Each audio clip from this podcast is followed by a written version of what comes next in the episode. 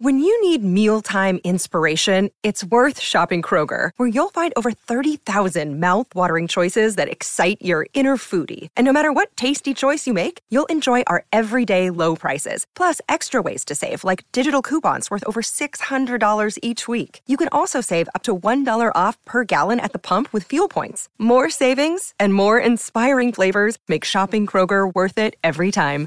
Kroger, fresh for everyone. Fuel restrictions apply.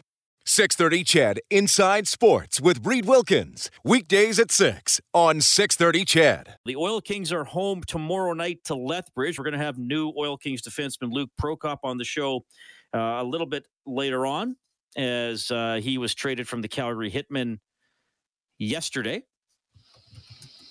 And the Oil Kings also home on uh, Sunday. Oilers will be home on Saturday and the Edmonton Elks are home tomorrow. 5:30 countdown to kickoff. Seven o'clock for the actual kickoff. The Elks against the league leading Winnipeg Blue Bombers. And to discuss that, and who knows what else, we welcome Blake Dermott back to Inside Sports. Blake, how are you doing, buddy? I'm doing good, Reed. I'm doing uh, doing just fine. how is uh, you're you're still on the uh, on the Wildcats coaching staff, are you not? No, no, I'm not. I uh, I had to step away because of uh, other commitments, but uh, yeah, no, I I, uh, I haven't been uh, uh, since training camp. So okay, so, so you started the, the year first of the whole right. season. Yeah. Okay. All right. Uh, anyway, good stuff. Thanks for hopping on the show tonight. So let's dive right in here because a major story. Whenever a team makes a quarterback change, that's pretty much the, the biggest headline you can have when it comes to a personnel decision. And the Elks aren't just taking the starter out of the starter's position. They are taking him right out of the lineup. Uh, you know, Cornelius is going to start, but Harris isn't even expected to dress tomorrow. What do you make of this, Blake? Well, did, has anybody seen uh, Trevor Harris play the last couple of games? Um, well, sure we have. you know, I mean, um, uh, he he just hasn't played very well, and uh, and I guess you know he he has been um, nursing a neck injury, and so I mean they don't even have him on the IR or anything like that. But uh, but maybe they uh, that's that's been a contributing factor to the way he's played. But the reality is is that he has not played anywhere close enough to being a uh, a starting quarterback in a professional league. And uh, in the in the last game alone, I, I think he only threw for 80 yards passing after three quarters. So so uh, just uh, you know and and and and was very vocal before the game about you know practice week and how good they're going to play and how good he's going to play, and, and he did, just didn't perform. And uh, you know when you're sitting at staring at a, a two-win season, um, sometimes uh, as a coach in a, in, a, in a organization, you have to do what what some would consider to be very very radical. Um, but you know you you also have to look at Trevor Harris's age and look at the the age of the young guys and. Uh, if this is in fact uh, a trend with his his play, then you've got to start thinking about the future. And uh, because at a at a, a, two and six record right now, the uh, um, there is virtually no chance of them being able to get into the playoffs. Yeah, I, am just again, Blake. I'm not trying to belabor this point or or hammer on on Trevor Harris. I, I just think it's like like he's not even going to be the backup. I I mean, is that?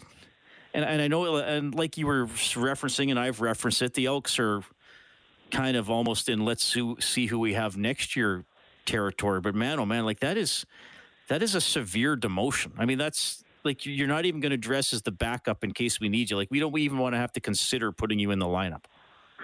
Well, and, and that's why I mentioned that there there there could be some underlying conditions with respect to injuries. Uh, you know, with this uh, with his uh, uh, injury uh, that he suffered three games ago. Um, you know, uh, something wrong with his neck, and that could be something that has flared up. Um, I mean, he may be good enough to be a backup, but but but the reality is, why would you put him in if he's not going to play? You might as well have a young guy that that has been there all season, should understand the playbook, and uh, and have him be the go-to guy if uh, Cornelius can't can't go forward. Then and then you're giving you know, Trevor Harris a rest. Uh, but the other the other thing too is is that and, and, and I've talked about this over the last uh, couple of weeks.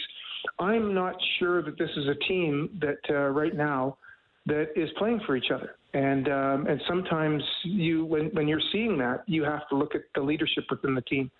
And uh, and and maybe one of the reasons why uh, the players aren't uh, obviously playing for each other is uh, is because of that. And so maybe it's it's time to to to uh, take a look at the, the leadership roles that some of these guys have, and maybe see how the team performs without them on the roster.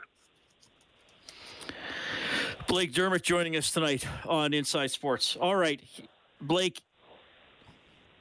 You know, you know the vast amount of respect I have for you as a human being and your football knowledge. But I, and, and I right followed one you. Of your biggest shortcomings. That's a good point. You, you've duped me. Uh, but okay, and I, I, like here over the years, and I'm I, am i am not sucking up to you because then I'm going to kind of disagree with you at the end of this. Like like over the years, I think like I've learned so much about football from you, and, and I still don't know a tenth of what you know, but or or at least you've shown me different ways to look at a play or or look at a situation and be less emotional about looking at things. Um, but having said that, I, I don't understand how you appear to have some sort of doubt about the strength of the Winnipeg Blue Bombers. and I I followed your your segment on the Points After show last weekend. And I said, like, I don't get it. How Blake thinks he's uh, no, I don't want to put words in your mouth, but it sounds to me like you see significant cracks in the armor of the Winnipeg Blue Bombers, and I see an eight and one team that hardly ever gets scored on. well, okay, okay. So there is there right there is is what uh, it's the obvious. Now I'm looking at the details. Okay, so so they have a um, they they have an incredible record in, in the fourth quarter. What is it? They've given up six points all season, I yep. think, in the in the fourth quarter. They just um, but somebody's going to figure that out, okay? And when they played against the Elks last uh, last game, I mean, let's what was the score at the end of the first half? Like 11 to 3, 11 to 4? 3. 11 3. And the Elks had what, 30 yards of total offense? And they only, the, the, the Bombers only had 11 points. If they were playing against a team that was of any caliber, of, uh, that was any good, Winnipeg would have been in significant hole. And it wasn't until later on when they kind of pulled away. And and Zach Collaros, like he he, what did he throw for? 220 yards of offense. Um, you know, like you you get against a hot um, uh, Mike Reilly. Um, you get against a Saskatchewan team that has a, an elevated defense and an offense that can be very emotional. And uh, you get against Calgary, which which has had a, a penchant for winning games for a long time when their quarterback hasn't played very well if those teams start to get hot over the next six games, and somebody will, or you go into the other side of the you go to the other side of the and this is what I've been saying is that Winnipeg hasn't played any differently over the course of the season. Winnipeg started this way, a little rough and rocky at the beginning of the season, continued, but, but one continued on a little rough and rocky. They haven't changed. They're, they still are winning games the same way, and eventually there is going to be a team, I believe, that will start to play a 60 minute game and play really, really well. And keep in mind that football is only a one game kind of a playoff series and a one game championship and a one game, you know, all of those things. One team, I think, is going to get hot, and Winnipeg is going to get in trouble. And they've already, you know, going into this game, they've already lost Hardwick. They're, you know, they're the big offensive tackle. And one of the things they've said is their offensive line has been, and I've said this, their offensive line has been so huge, their running game and, and their passing game, and they're very, very well balanced. But somewhere along the line, I think some team is going to make them one dimensional, and then they're going to say, okay, Collaros, win us a game. Okay, Harris, win us a game. Um, you know, uh, Andrew Harris, their their running game. Something something is some team is going to play well. If if they were getting better, improving, um, then I would say, yeah, I would agree with everybody that this is a team that that uh, that somebody's going to beat. They remind me of, and I can't remember what year it was, but I think it was at least four years ago. Uh, Calgary uh, was going, and everybody said Calgary was going to be. They were 15 and three or something, and I said they're not going to win. There's something about this team and the way they're playing and the way they're winning, and I feel the same way about Winnipeg, and that's why I feel this way. Now, I mean, it, this I, I remember the one time in my life I was wrong, um, and and it was it was an awful feeling. So so if I'm wrong, this won't be the first time. But uh, but I just this is this is you know I've seen this I've seen this kind of thing a number of times before, and Winnipeg looks like the, the poster child for this kind of a season. Okay. Well, no, that's I, I understand your exp- explanation. I, I I'll actually go on the record as having a dissenting opinion. So okay. at least somebody out of this segment will be right by the end of the year. and somebody will be buying a coffee.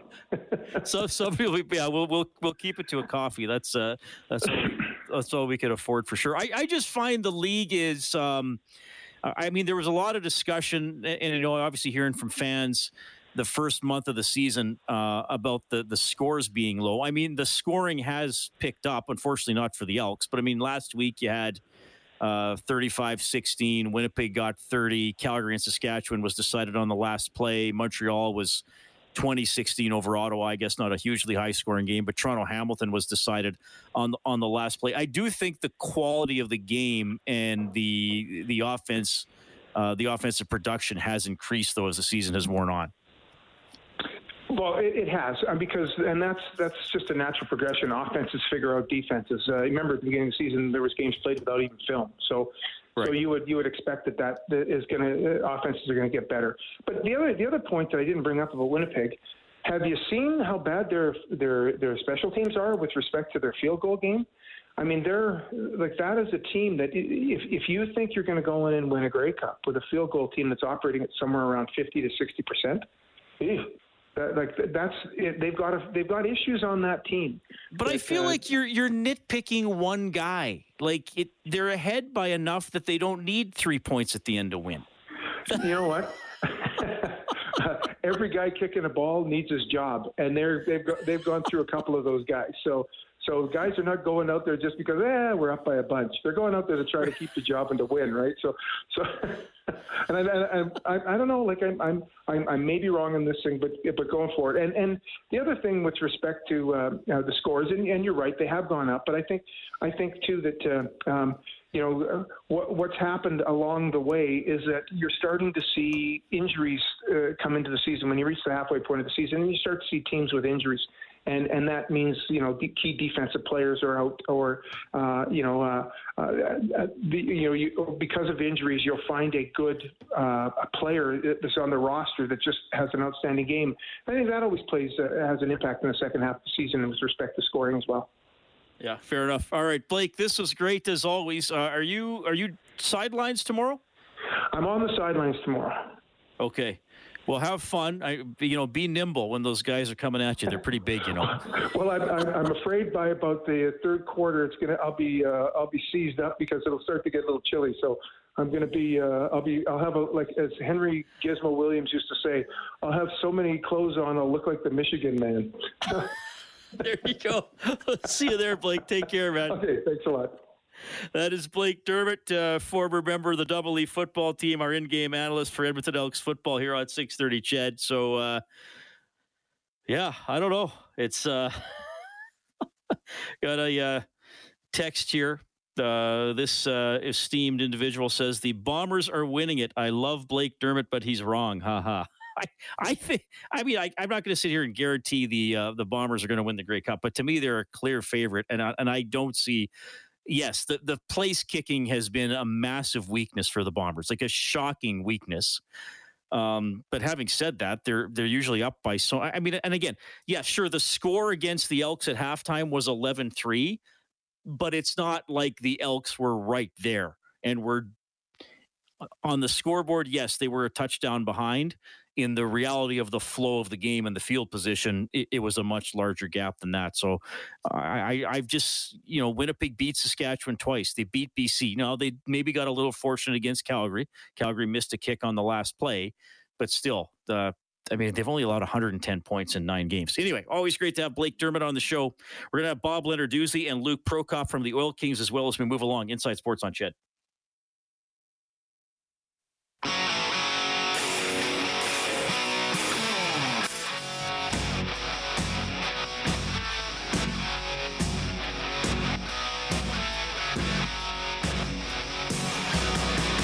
Really appreciate you tuning in tonight. Football tomorrow on 6:30. CHED hockey on Saturday. We got the Elks and the Oilers.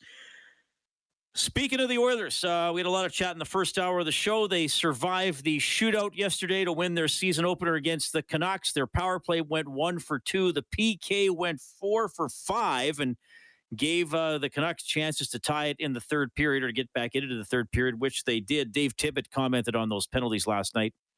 There's a sequence of events that sometimes happens before a penalty. That that's what I'm more concerned about than the actual penalty. There's a couple turnovers that lead to playing in your own end, put yourself in bad positions, things like that. That uh, you know you don't like the penalty itself, but there's things that happen before the penalty that that you would never be back in that position having to defend or in your own end if there uh, if we would have done a few things right in front of it. So there's some of that stuff that we'll talk about, but for the most part, it's early in the preseason. I was hoping for some more penalties. That's what I told him after the game. I said, "That's all off now. We, we we're good now. We we figured some things out." All right. Yeah, I mean they took uh, what was it, three penalties in the last 21 minutes of the game when they were up two nothing, and eventually the Canucks got one in, and then the even the the tying goal came at even strength. Flames coming to town on Saturday. Be a good one. Battle of Alberta. It's it's funny. Uh, back to normal with a normal 82 game schedule playing everybody, and the Oilers are uh, playing their first two games against the teams they saw 10 times last year. but that'll end on Tuesday when Anaheim is here. Okay, an epic goal by Edmonton's Alfonso Davies last night. Bob Lenarduzzi will break it down for you when we get back. And new Oil Kings defenseman Luke Prokop coming up.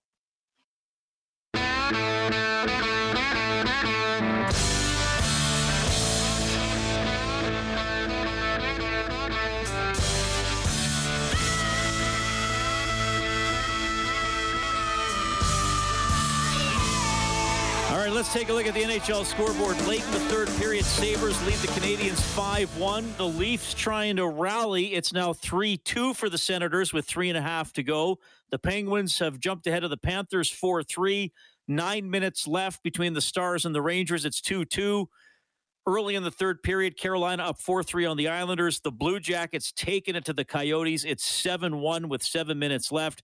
After two periods, Detroit leading Tampa Bay 4 3. Midway through the second period, Seattle up 3 2 on Nashville. And still to come tonight, the Golden Knights and the Kings. Baseball, bottom of the second, no score, Dodgers and Giants. And two minute warning in Philadelphia. Eagles trail the Buccaneers 14 7.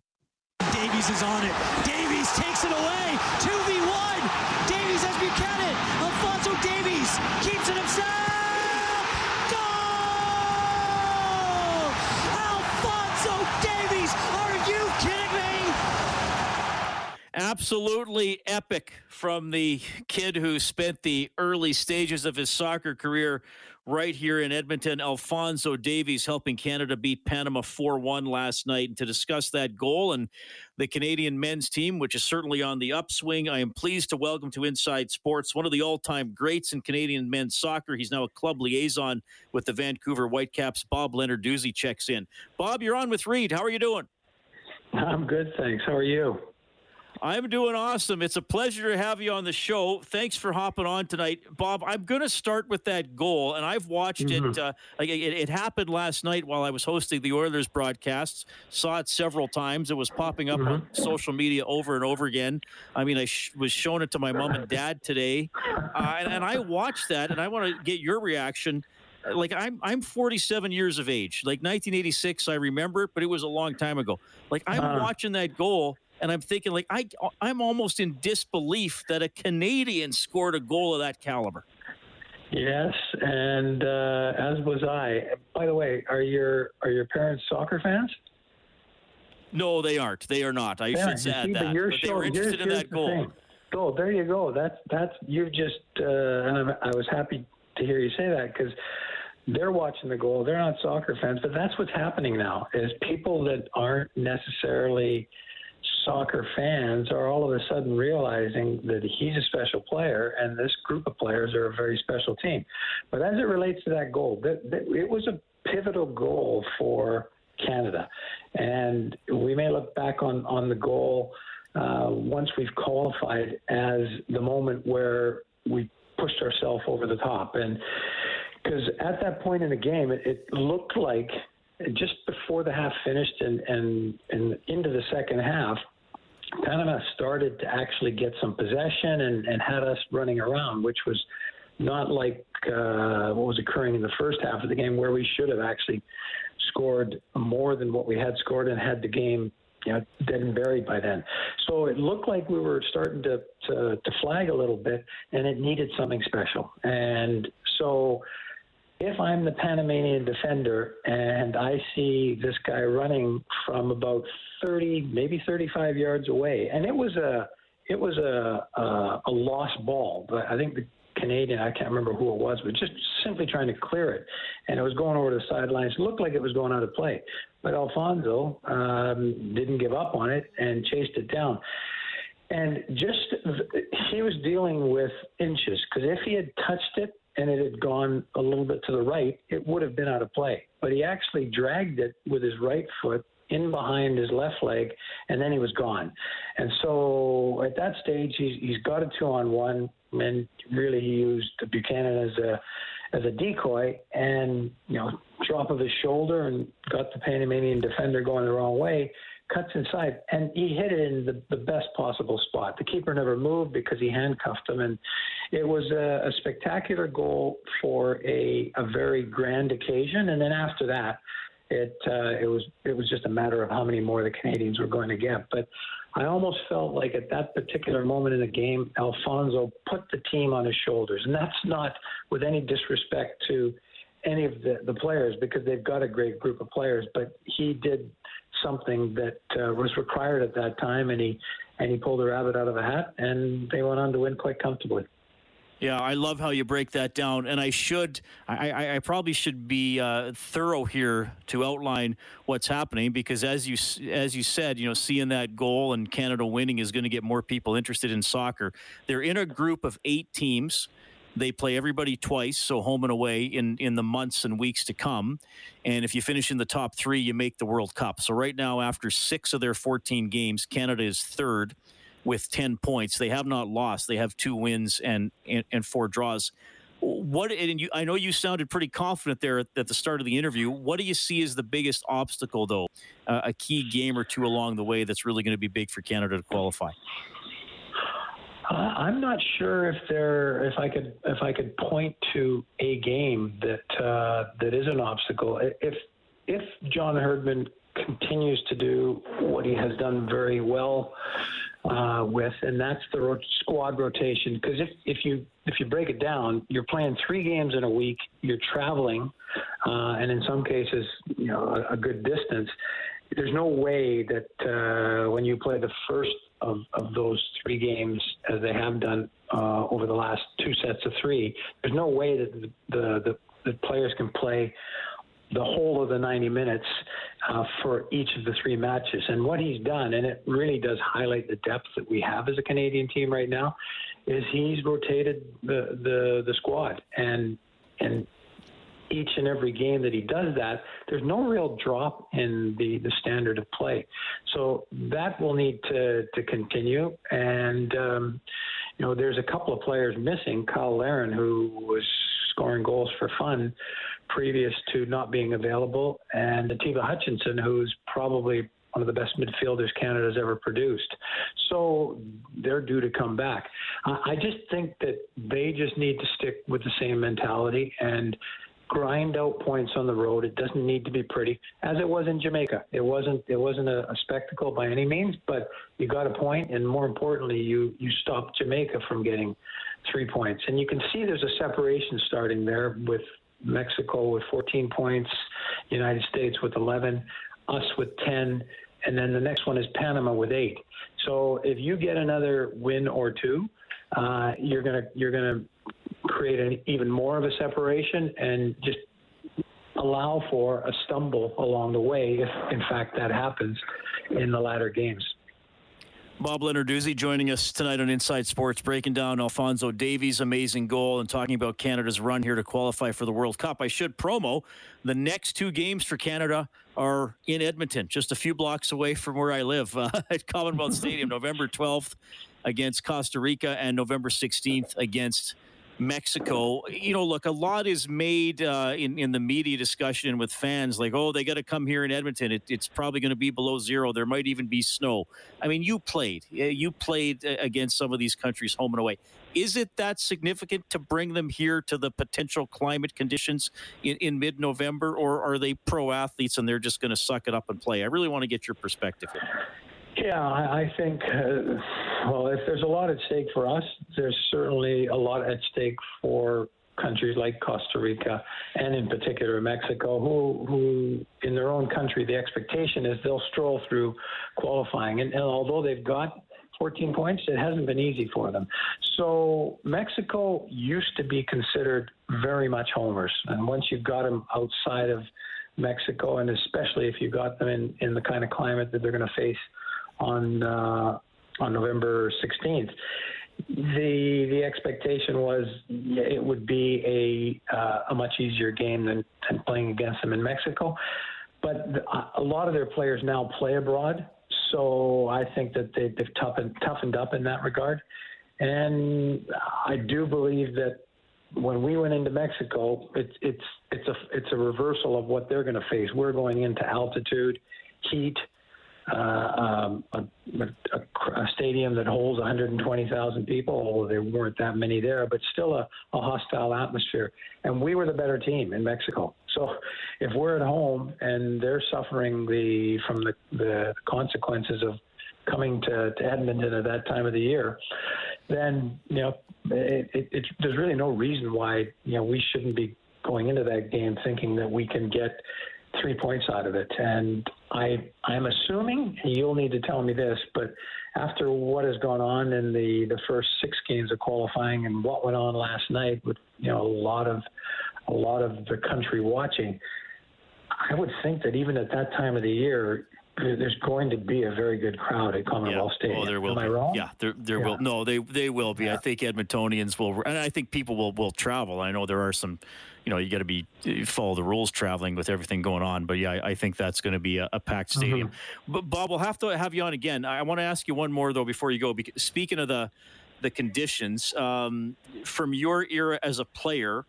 like like where were the nastiest fans or, or like are these stories true of like you know there'd be parties on the street outside your hotel the night before a game so you guys couldn't sleep like what's what's the truth here it's the truth. That is the truth. Those stories are not fabricated. And and the worst one for, for us when I was coaching the national team in uh, the build up to the '94 World Cup, we were in Honduras and we were given very little chance of, of getting a result there. And we went in and we actually drew the first game 2-2 the bus was parked under underneath inside the stadium, and so we we didn't shower at the um, at the stadium. We were going to shower back at the hotel. Well, the crowd of 45 plus thousand are emptying the stadium at the same time, and they weren't happy with the result. We got out and they started shaking the bus, and at first it was I, you looked around and people were were thinking, oh, this is this is you know, this is interesting. And but as the bus started to sway further and further, it was like, wow, are we in trouble here? Is this going to tip over? And thankfully, we got out of there without that happening. But it was it was scary, and you know that doesn't happen in in North America, uh, but it does in those places. So you're you're facing totally different um, circumstances and hostile fans that will do whatever they, they need to do to, to give their team the uh, the edge. All right. Yeah. Wow. That's qu- quite a memory. Bob, thanks for hopping on. I, I, definitely, maybe we can talk again as, as a lead up to the games or get you on in between the two games for some reaction. Happy I really enjoyed so, speaking please. with you. Yeah. No, give me a call. And by the way, I'm coming to the game on, on uh, November the 16th as well. So um, I'm looking forward to it. Oh, good. We'll definitely talk to you when you're in town. That's awesome, Bob. Thank okay. you so much. All right. Thank you. Bye bye then. That is Bob Lenarduzzi, like he was telling you, a former uh, Canadian men's national team player and coach, now a club liaison with the Vancouver Whitecaps, and uh, he can break it all down for you. And uh, he's, as you can tell, very optimistic about the Canadian men's soccer team. We're going to bring you Luke Prokop from the Oil Kings when we get back.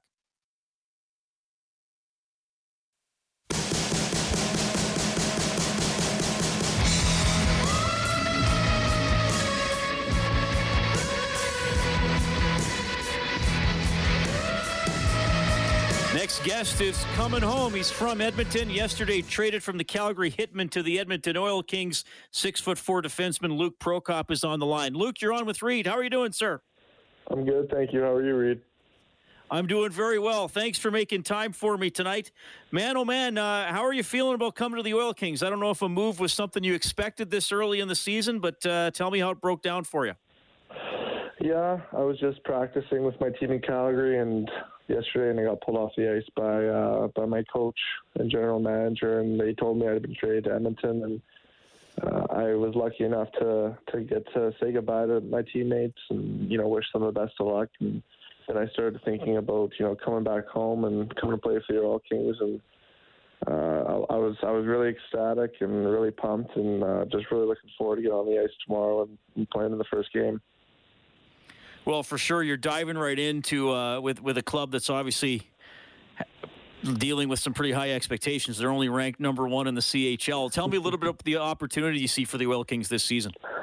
Yeah, I mean, I think we have the opportunity to do something really special. Uh, you look at up front and how much depth we have. You know, uh, you know, Guenther's up there. You can he can score quite a bit of goals, and you know we're also pretty good, uh, pretty good in net with Cossa. So uh, we can do a lot of damage, and you know, hopefully, I'm a big part of that. You're a draft pick of the Nashville Predators. Uh, you spent some time in their camp, uh, I guess. Uh, I'm not sure the exact date you came back, but certainly in September. How was that experience? What are some of the things you, you learned and you take away from being with the Preds for a while? It was a really cool experience, and you know, for my first camp, I thought I, t- I thought I played really well down there, and uh, I tried to take them away my, as much as I could, and you know, just just watching the the, the pros there, like Josi and, and Ekholm on the back end, and just seeing how they they go into their day to day lifestyle in the rink and uh, how they prepare for a game, how they prepare, prepare for practice, uh, isn't a whole lot different. So uh, just that professional mentality is uh, something that I'm going to try and bring to the to the Oil Kings this year. For fans who haven't seen you but are going to maybe one of the two Oil Kings games this weekend, 7 o'clock tomorrow against Lethbridge, 4 o'clock on Sunday against Red Deer, what will uh, what will they see from Luke Prokop? Uh, they'll see they'll see a big right-handed shot defenseman. Uh, I can transport the puck extremely well. I can skate extremely well. Uh, I can chip in offensively here and there as well when needed. So um, you'll you'll see me passing the puck to the forwards and kind of letting them do the dirty work down low uh, in the corners in the offensive zone. Okay. Luke, you made headlines in the summer. You became the first player under contract with an NHL team to come out as gay. Obviously, you got a lot of headlines uh, at that time. Since the decision, can you just maybe tell us a little bit about uh, about the reaction? You know, have have, have people contacted you and, and, and thanked you or, or, or, praised you? Just tell me a little bit about uh, you know living in that world since since you made the decision to come out. Yeah, it's been uh, it's been it was a pretty hectic couple weeks right after my announcement came out, uh, and it, it, slowed down in the summer, which was nice. I could kind of get back to sort of being uh, a kid almost in a sense, and uh, just training in the summers, getting ready for the season, and then it started to pick back up again when the season started, and you know, it's been really cool just to talk with, you know, people from around the world and, you know, share share our journeys and um, give advice when when needed to, and uh, I'm very grateful for the support I receive, you know, from not only the hockey community but the world. Yeah, for sure. Well, good for you. I, I mean, good for you for doing that. And uh, that's obviously a big part of your story and part of your journey, which now continues with the Edmonton Oil Kings. We wish you all the best with that. I'm sure you'll be on uh, a few more times and some of your teammates and coaches as we move along throughout the season. Oil Kings are having a, a great year so far, high expectations. You're going to fit right in, Luke. Thanks for stepping in on Inside Sports tonight, man. Really appreciate it. No problem. Thanks for having me. That is Luke Prokop, defenseman for your Edmonton Oil Kings. Uh, yeah, huge addition to their blue line. Outstanding player, like he said. You know, six foot four, right shot. You can get the puck up to the forwards, and uh, that strengthens an already exceptional club. Good to have Luke on the show for sure. He joined us on the hotline presented by CertainTeed Professional Grade Building Materials. Okay, let's take a look at the scoreboard here before I go home, and by that I mean walk upstairs. I am in my basement. The Sabres take down the Montreal Canadiens 5 1. The Senators do hang on to beat the Maple Leafs 3 2. In overtime, the Panthers get by the Penguins 5 4. Also in overtime, Dallas beats the Rangers 3 2. Heiskanen gets the winner there. Late in the third period, Carolina up 5 3 on the New York Islanders. The Blue Jackets absolutely steamroll the Coyotes 8 2. 8 2 is the final for the Blue Jackets. The Red Wings are leading the Lightning 4 3 in the first minute of the third period. After two in Nashville, the Kraken with a 3 2 lead on the Predators. And coming up in about 45 minutes, it'll be the Golden Knights visiting the Kings. Baseball, Cam Moon's Los Angeles Dodgers in the middle of the third at San Francisco. Elimination game. Best of five is tied 2 2. The game is scoreless, and it is halftime in uh, Philadelphia with the Tampa Bay Buccaneers leading the Philadelphia Eagles 21 7. All right, so here's the deal. We got plenty of live sports coming up for you. Tomorrow it's the football game. Elks home to Winnipeg. Countdown to kickoff is at 5:30. The game is at 7. Taylor Cornelius, the starting quarterback for your Edmonton Elks. Trevor Harris taken right out of the lineup. And then Saturday 6:30 is the face-off show. The game is at 8 at Rogers Place the Edmonton Oilers home to the Calgary Flames. The Oilers 1 0 for the Flames. That'll be their first game of the season. Thanks to Dave Campbell. He's the producer of Inside Sports. Kellen Kennedy, your studio producer this evening. And of course, thanks to you for tuning in. Hope you have a great night ahead of you. My name's Reid. Take care.